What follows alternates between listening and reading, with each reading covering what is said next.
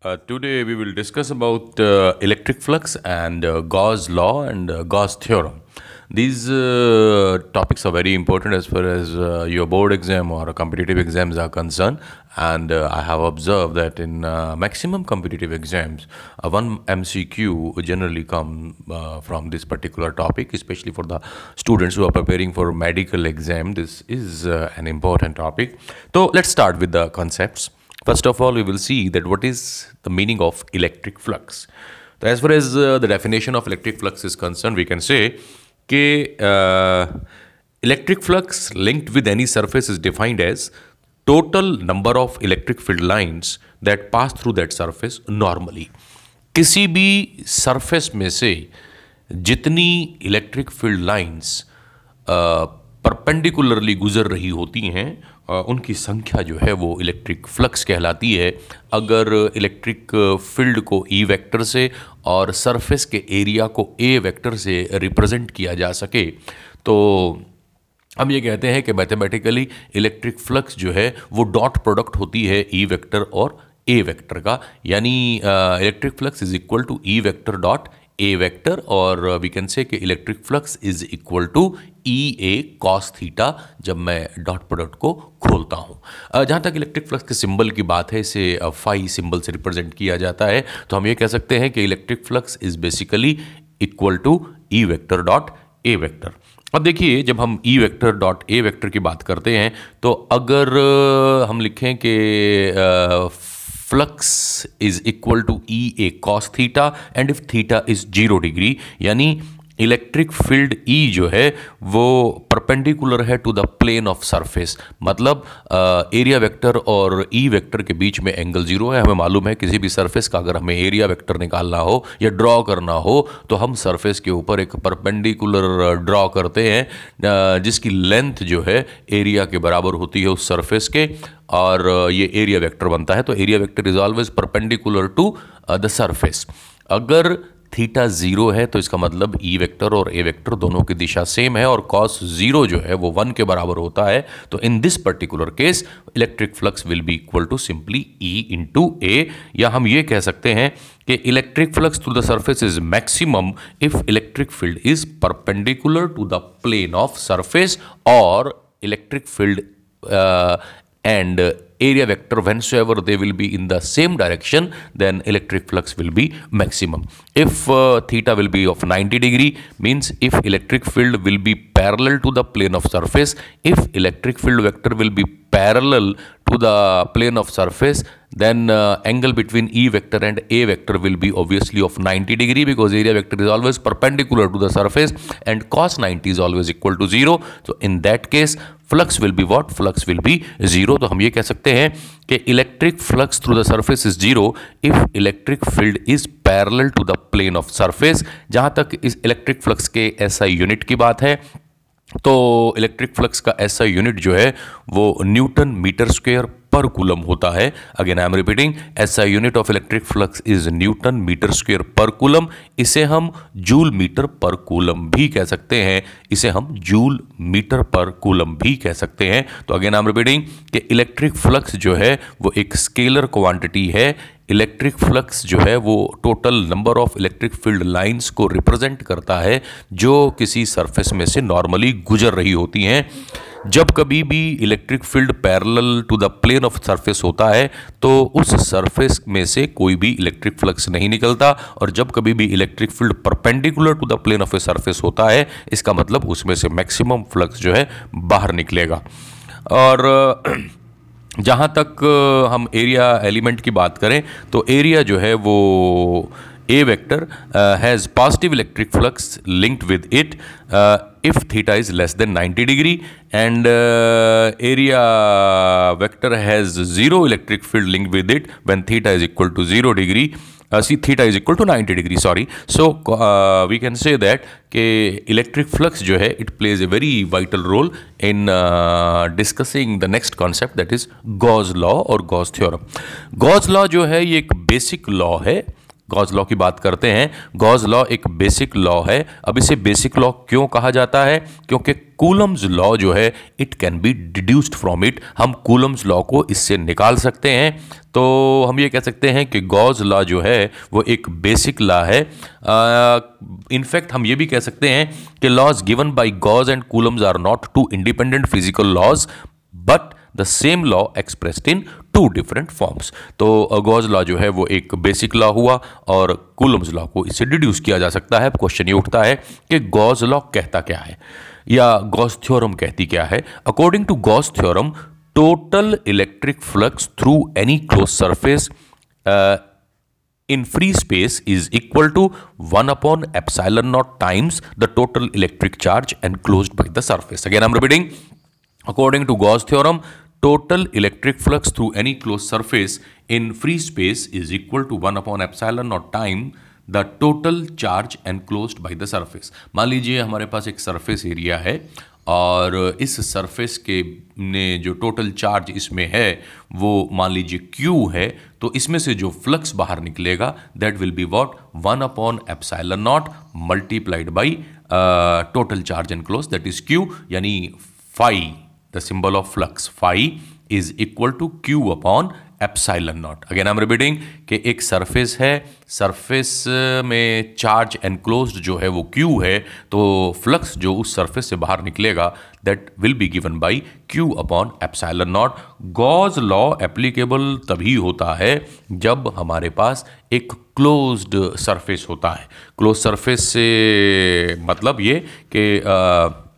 हम जो है एक ऐसा सरफेस कंसीडर कर लेते हैं जो कि एक क्लोज्ड है ओपन नहीं है और उसमें जो भी चार्ज जो है एनक्लोज्ड है वो आ, हम कंसीडर करते हैं और उसको क्यू की जगह रख देते हैं। गॉज लॉ और कूलम्स लॉ जो हैं वो एक दूसरे के कॉम्प्लीमेंट हैं यानी एक दूसरे के पूरक हैं। गॉज लॉ से कूलम्स लॉ भी निकाला जा सकता है। जहाँ तक गॉज थ्योरम की बात है ये स्टेशनरी चार्ज के साथ साथ रैपिडली मूविंग चार्ज के लिए भी एप्लीकेबल है लेकिन जो कूलम्स लॉ है, वो सिर्फ़ और सिर्फ़ स्टेशनरी चार्जेस में ही एप्लीकेबल होता है। Again I am repeating Gauss theorem is valid for stationary charge as well as for rapidly moving charge on the other hand Coulomb's law hold good only for stationary charge अब देखिए Gauss theorem की मदद से we can find out the number of electric lines of force that are radiated outward from one coulomb of charge मान लीजिए, एक coulomb of charge जो है कहीं पे है और हमने एक क्लोज सरफेस लिया है, उसके अंदर है ये वन कूलम चार्ज अब उस सरफेस में से कितनी इलेक्ट्रिक फ़ील्ड लाइंस निकलेंगी, वो हम गॉस थ्योरम की मदद से निकाल सकते हैं। हमें मालूम है कि number of electric lines of force that is equal to Q upon epsilon naught जहाँ तक क्यू की बात है, हमारे पास क्यू है वन कूलम एप्साइलन नॉट जो है जिसे हम एब्सोल्यूट परमिटिविटी कहते हैं, इसकी मैथमेटिकल वैल्यू होती है 8.85 point eight five ten to power minus twelve तो अगर हम क्यू और एप्सैलन नॉट की वैल्यू पुट करें तो हम ये पाएँगे कि this is one upon 8.85 multiplied by ten to power minus twelve इसको सॉल्व जब हम करेंगे तो we will get 1.13 ten to power 11 इसका मतलब electric flux associated with one coulomb of charge is always and always equal to 1.13 ten to power 11 के होता है. Within a close surface किसी भी तरह का चार्ज डिस्ट्रीब्यूशन क्यों ना हो गॉज लॉ जो है, वो एप्लीकेबल होता है. और हम ये भी कह सकते हैं कि गॉज लॉ जो है वो बेसिकली हमें इलेक्ट्रिक फ़ील्ड और चार्ज के बीच में रिलेशन जो है वो उसकी जानकारी देता है। अब देखिए मान लेते हैं कि हमारे पास आ, एक क्यूब है और उसके अंदर क्यू चार्ज एनक्लोज्ड है और एक और भी क्यूब हमारे पास है जो पहले वाले क्यूब से डबल साइज़ का है, उसमें भी क्यू चार्ज एनक्लोज है तो दोनों में से इलेक्ट्रिक फ्लक्स यानी number of electric field lines same बाहर निकलेंगी। क्यूब के साइज़ से number of electric field lines पर कोई प्रभाव नहीं पड़ेगा। Number of electric field line which comes out from a close surface depends only and only upon the charge enclose by them क्योंकि क्यूब चाहे छोटा हो क्यूब चाहे बड़ा हो दोनों ही केसेस में हमने ये माना है कि चार्ज क्यूब एनक्लोज है तो इलेक्ट्रिक फ़ील्ड लाइंस की संख्या दोनों ही केसेस में जो है वो सेम होगी वो साइज़ के ऊपर डिपेंड नहीं करने वाली है। तो this is what this is your Gauss theorem and Gauss law basically इसके बारे में और अच्छी जानकारी हम ले सकते हैं इससे रिलेटेड कुछ क्वेश्चंस uh, को स्टडी करके। तो पहला क्वेश्चन जो इस कॉन्सेप्ट में से बनता है, वो ये है कि स्टेट गॉस थ्योरम तो जैसा मैंने अभी बताया total electric flux through any close surface in free space is equal to one upon epsilon naught times the total electric charge enclose by the surface फिर वो कहता है जी गॉजियन सरफेस क्या है? देखिए गोजियन सरफेस किसी भी चार्ज के चारों तरफ़ एक इमेजिनरी क्लोज सरफेस होता है होता है। और ये गोजन सरफेस हम इस प्रकार से लेते हैं कि उसके सरफेस के सभी पॉइंट्स पे इलेक्ट्रिक uh, फ़ील्ड जो है इंटेंसिटी uh, वो सेम हो और इलेक्ट्रिक फ्लक्स जो है over the surface is always cons normal to the surface तो जब कभी भी आप गॉजियन सरफेस इमेजिनरी ड्रॉ करते हैं गॉस थ्योरम को आ, लगाने के लिए या यूज़ करने के लिए क्लोज सरफेस का होना ज़रूरी है। कई बार क्लोज सरफेस अगर हमारे पास नहीं है कहीं कोई चार्ज पड़ा है और हम ये जानना चाहते हैं कि इसमें से कितनी इलेक्ट्रिक फ़ील्ड लाइंस निकलेंगी तो हम उसके चारों तरफ़ एक गॉजियन सरफेस जो कि काल्पनिक है बना लेते हैं। गॉजियन सरफेस बनाते हुए हम ये ध्यान रखेंगे कि जो भी गॉजियन सरफेस हमने बनाया है उसके सभी पॉइंट्स पर intensity of electric field should be same पहली चीज़। और दूसरी बात, जो सरफेस है, हम कोशिश करेंगे कि इलेक्ट्रिक फ्लक्स जो है सरफेस के साथ नॉर्मल टू द सरफेस हो नब्बे डिग्री का एंगल बनाए। फिर आता है जी what is the unit of electric flux multiple के लिए इंपॉर्टेंट है।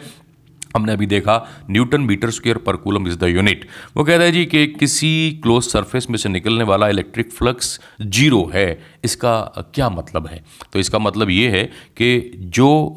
इनवर्ड इलेक्ट्रिक फ्लक्स है, यानी जो फ्लक्स उस क्लोज सरफेस में आ रहा है that must be equal to the electric flux जो उस सरफेस में से जा रहा है तो दोनों का सम ज़ीरो हो जाएगा। गॉजियन सरफेस की इंपॉर्टेंस क्या है? ये एक इंपॉर्टेंट क्वेश्चन बनता है और समझने के लिए भी बहुत ज़रूरी है।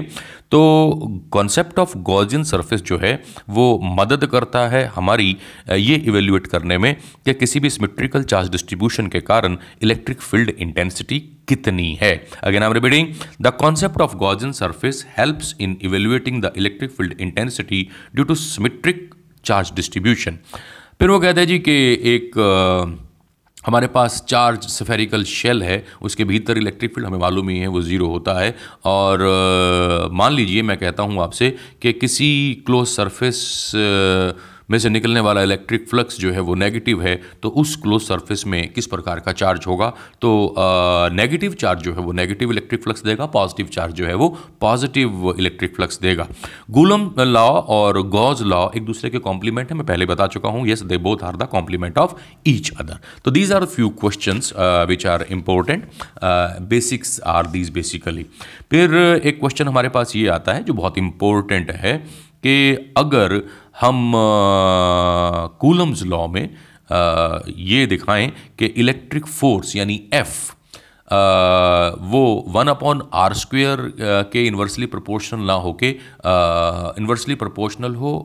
आर क्यूब के। यानी अगर Coulomb's law F is equal to one upon four pi epsilon naught Q one Q two upon R square की जगह ऐसे लिखा जाए कि F is equal to one upon four pi epsilon naught Q one Q two upon R cube तो क्या तब भी गॉज लॉ एप्लीकेबल होगा? तो आप कहते हैं, जी नहीं तब गॉज लॉ जो है एप्लीकेबल नहीं होगा। गॉज लॉ तभी और तभी एप्लीकेबल होता है जब एफ़ जो है वो varies inversely as the square of the distance तो तभी ये इजी पॉसिबल हो पाएगा। देन ही सेज के मान लेते हैं कि एक सफेरिकल सिमेट्रिक सरफेस है। और इसको हम क्यों कॉन्सिडर करते हैं गॉस थ्योरम को प्रूव करने के लिए? तो देखिए, जब भी कभी गॉस थ्योरम को प्रूव किया जाता है तो चार्ज के चारों तरफ़ हम जानबूझकर एक सफेरिकल सिमेट्रिक सरफेस लेते हैं। तो ऐसा क्यों लेते हैं? तो आपने कहा ऐसा इसलिए लेते हैं कि जब कभी भी हम सफेरिकल सिमेट्रिक सरफेस लेते हैं तो थीटा जो है, वो ज़ीरो हो जाता है for all points on spherical surface तो इस केस में ई वेक्टर और ए वेक्टर जो बनता है, वो E A cos zero cos zero one होता है तो ई ए बन जाता है। तो हमारी कैलकुलेशन आसान हो जाती है। दूसरी बात सफेरिकल सरफेस के हर पॉइंट पे ई जो है, वो सेम रहता है। इसीलिए हम चूज़ करते हैं सफेरिकल सिमेट्रिक सरफेस और तीसरी बात कि एरिया सेफेरिकल सरफेस का निकालना बड़ा आसान है। हमें मालूम है कि सेफेरिकल सरफेस का area four pi R square होता है तो एरिया वेक्टर बड़े आराम से निकाला जा सकता है। तो इन्हीं तीन कारणों के चलते हम जो हैं सेफेरिकल सिमेट्रिक सरफेस यूज़ करते हैं। तो आज हमने थोड़ा इलेक्ट्रिक फ्लक्स के बारे में पढ़ा, थोड़ा गॉस थ्योरम की डेफिनेशन और गॉज लॉ के बारे में पढ़ा, थोड़ा सा ये जाना कि basically why we are using it अपनी बुक में इन बेसिक कॉन्सेप्ट को समझिए। बहुत से क्वेश्चंस जो हैं वो इलेक्ट्रिक फ्लक्स से रिलेटेड आपकी बुक में कॉन्सेप्चुअल प्रॉब्लम्स में दिए हुए हैं, उन पे नज़र मारिए। These all questions are very much important for your competitive exams thank you